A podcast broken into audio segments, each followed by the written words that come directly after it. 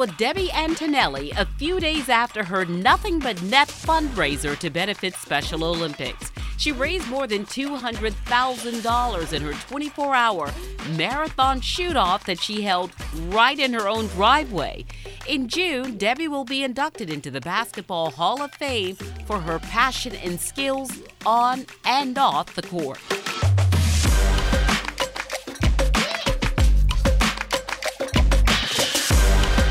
This was our fourth year, and we were able to raise just under $200,000 and counting right now.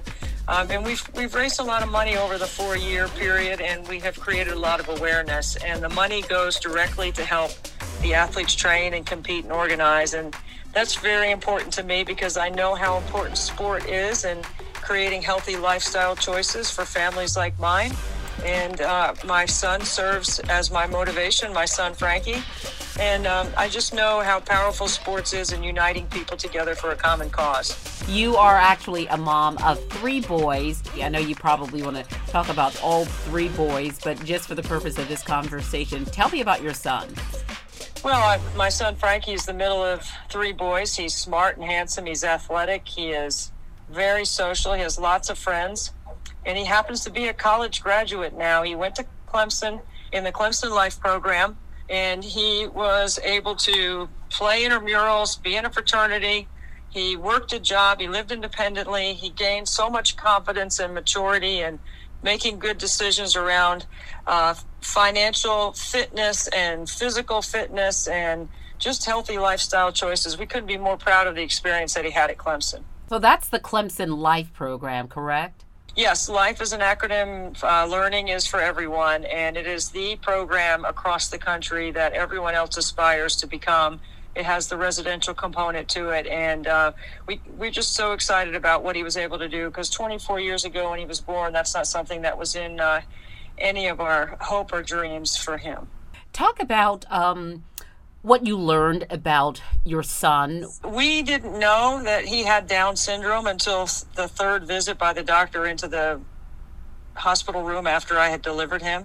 And uh, we were a little bit shocked and surprised. It wasn't an easy um, conversation, it wasn't something that I grasped onto right away. It took me some time. I think. Uh, fortunately, my husband was a little bit better than I was at the beginning, and I'm not afraid to say that because I think it's a natural reaction to the shock and, and then all these incredible fears that you have about what kind of life he's going to have, what kind of life we're going to have moving forward. And uh, it was very scary. It was a very scary time. And it probably took me about eight or nine months until I came around and decided that, you know what, I'm going to switch my feet and I'm going to get out. This mm-hmm. is the way we're going to move forward. And I am going to treat this just like I've treated every other situation I've faced as an athlete with any kind of adversity or challenge. I'm going to be the best mom to him that I can possibly be. And I'm going to give him every chance to succeed. And I don't know how I'm going to do that yet, but I'm going to figure it out because that's what I've always done. And Debbie, you have, as a result of your experience, your personal experience with your son, um, not only been Frankie's advocate, but an advocate for people around the world, uh, certainly in this country, through many organizations that you put together and created and curated as a way to support people with special needs? Yeah, so we in, in middle school we started um, going around talking about anti-bullying, and we made an effort to try to speak to as many different places, organizations, uh, especially in our country. Frankie's been in New York a couple of times. He's been to Kansas. Uh, he's been, of course, all across Charleston County. Um, he has spoken at lots of different things to try to unite people about what respect means and trying to make good choices and treating people the way you want to be treated. And we, we're just trying to help people understand that it's okay. Everybody has something that's a little bit different, but maybe we could be a little bit, um, a little bit more softer, a little bit more kinder, a little bit more uh, thinking about what people can do, not what they can't do.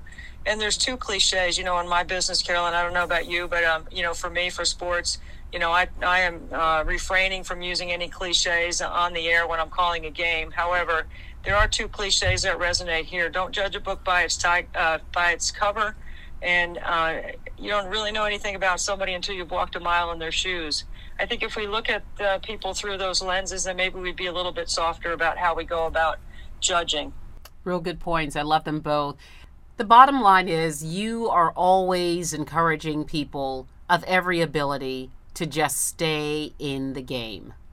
I think we all can stay active. I think we all can help. I think sport is one of the great unifying factors of our lives. And I all and I also think we can all do a little bit more. So whatever we're doing, there's a little bit more that we can do. Just like we're trying to get 1% better every day.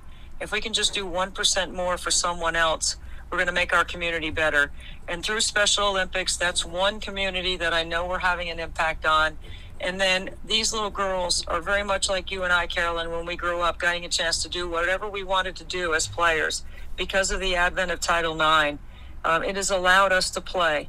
And I, I want these little girls to experience playing. And I don't care what they play. I prefer they play my sport, but if they're not going to play mine, I just want them to play. And there's more opportunity for girls to play now than there's ever been. Was it difficult though to to make your way up to that table and to get your voice heard on that microphone? Do you remember facing any particular challenges?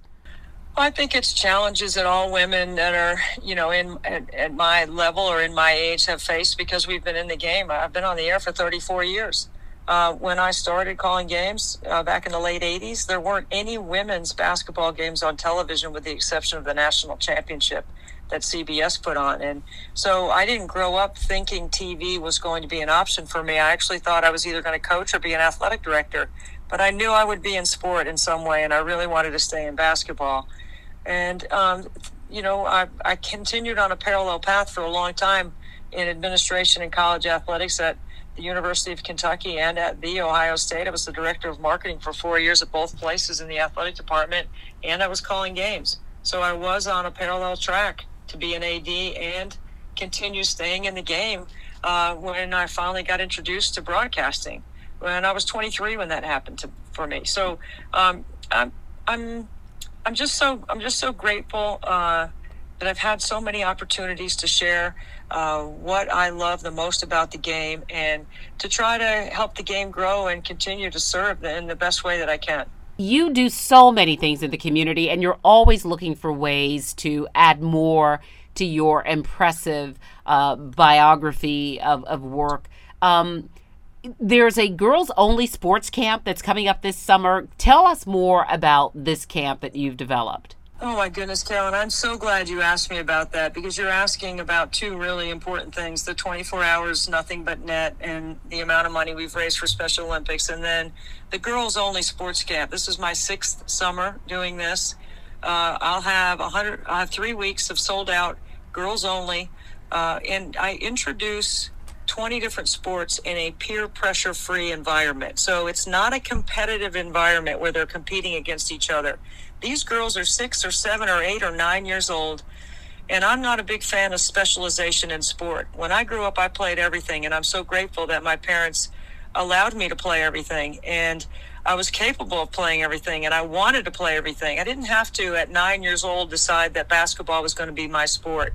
So I'm I'm in theory believe that if a 7 or 8 or 9 year old little girl has not had a field hockey stick or a lacrosse stick or kicked a soccer ball or passed a volleyball or put their feet in the starter blocks for the track uh, for sprinting for the starter blocks then then you know they may never get a chance to do that and all mm-hmm. i'm trying to do is introduce them to golf and tennis and rugby and football and all these other sports that we do including adaptive sports where they'll have a, a recognition for those that uh, play wheelchair basketball or have a visual uh, issue that still want to play sport.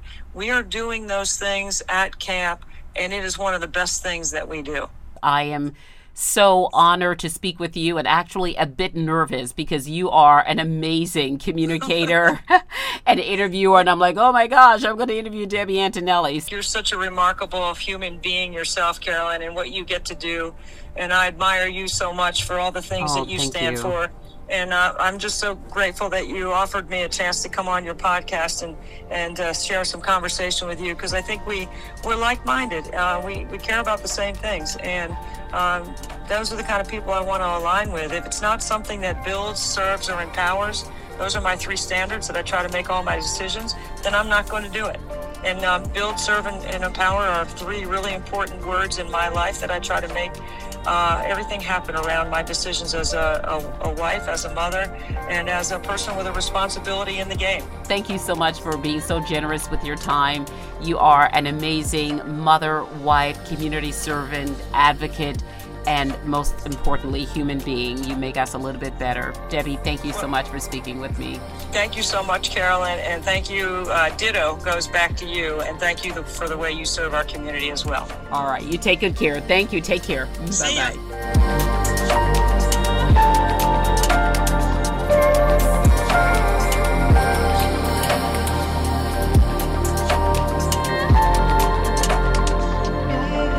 For this episode of Let's Talk.